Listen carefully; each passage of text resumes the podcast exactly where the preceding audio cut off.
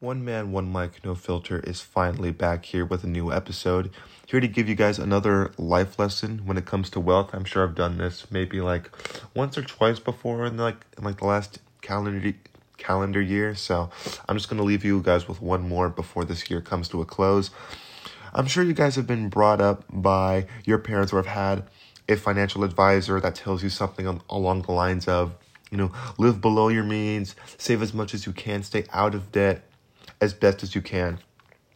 People like Dave Ramsey also say that type of stuff.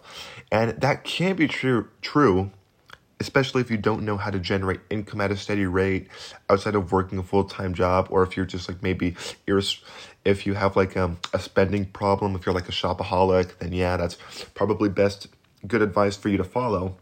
But what if there was a way that you can use debt to your advantage? Well, well, and you're probably wondering, well, how the heck can that happen? Well, the answer is simple other people will pay it off for you. And I know you're probably um, responding to that by saying, well, how is that even possible? Well, who on earth would want to pay your hefty amount of debt for you?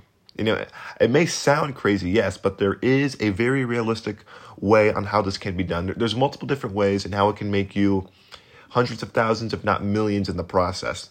Now, I'm going to be I'm a I'm going to be giving you guys a specific example because this this is probably the easiest situation and, in where the strategy can be executed, and that's in understanding the real estate market, the real estate industry. More specifically, knowing what specific market to invest in. Before I get into what I, what I mean by that, let me give you an example layout. So, say I'm interested in a house that's worth $220,000 and it's available on the market, right?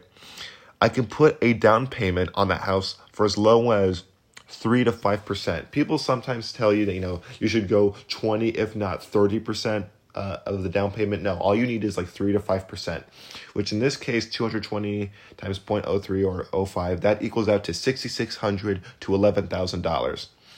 Then, as long as you have a good credit score and a good credit history, all that, the bank is more likely to give you the mortgage loan you need to pay off the rest of what you owe on the house.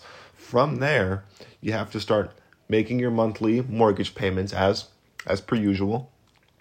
So like a like you know, of course, say for example, you know, 220,000, let's just say that the monthly payment is 14,000 not 14,000, 1400 per month.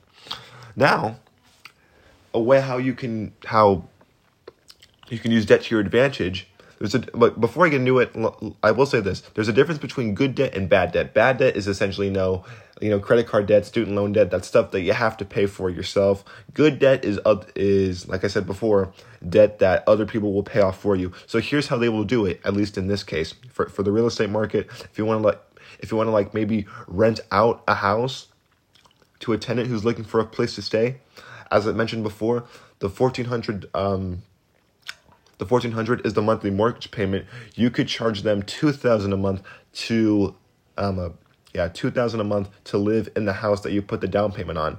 So not only am i getting someone else to pay off my mortgage monthly payments for me but in the process i'm also pocketing an extra $600 all the while the house will itself will increase in value as time goes on.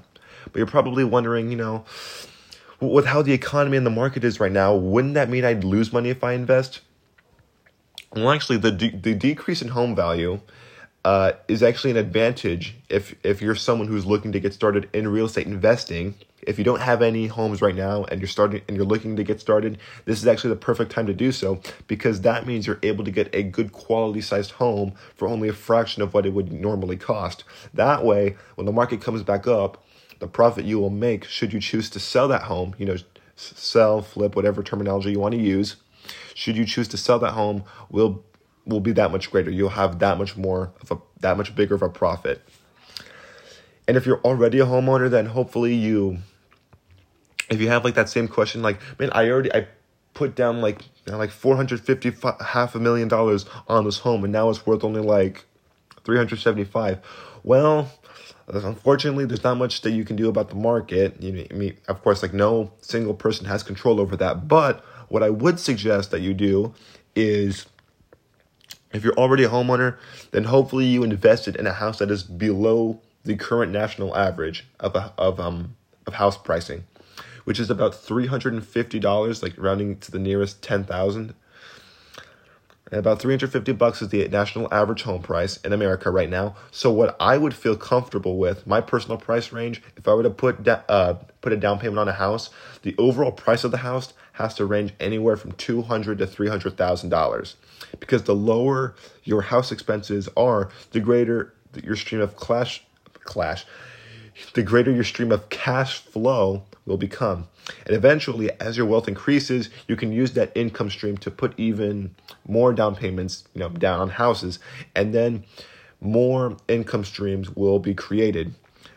Of course, you need to be um, the more houses you have, you also need to be aware of the status of your homes. More specifically, you know, if, if anyone is living in that home, because the moment that house is left vacant and you have no one renting it out, then you have to start paying for expenses directly out of pocket. And eventually that house does not become um, a cash flow stream or doesn't become an asset, it becomes a liability because it's taking money out of your pocket rather than putting money into your pocket. Uh, so, like I said, the more homes you have, the more you have to be aware on whether or not someone is covering your debt for you. It's that simple. Of course, this is just only one example of quote unquote good debt. And though I'm just giving you, you know, a beginner's guide or like a beginner's overview of how this market works, that doesn't mean you shouldn't take the time to look further into it. Um, you know, after all, if you know what you're talking about or, or if you know what you're doing here, you could become financially independent much sooner than you could have than you could have or would have ever ever anticipated. And who knows? Because um, you know, like people like Donald Trump, I know a lot of people hate him, but um, where do you think he got his fortune from? It's because he understood the real estate market, and as a matter, and because of that, he's been able to amass billions of dollars in in net worth. And you know, we all wish that he could. Um, what say? We all we all know. It's like we all wish that we had a net worth like that. It's like what four or five billion. Let me see. It's like last time I checked, it was like four billion dollars. Let me see Trump net worth. Oh. Well, according to Wikipedia, apparently it's three point two billion dollars. But hey, a billion is a billion, so to to have that times three, I'm sure everyone would would like a piece of that chunk of change, huh? Well, anyway, um, that's pretty much it for this episode. Hopefully, you guys were able to take something a good amount of knowledge away from this, or at least some knowledge about the real estate market. And all I want to say is thanks for listening. This has been One Man, One Mic, No Filter. And I'm wishing all of you guys a happy new year. Stay safe and enjoy yourselves.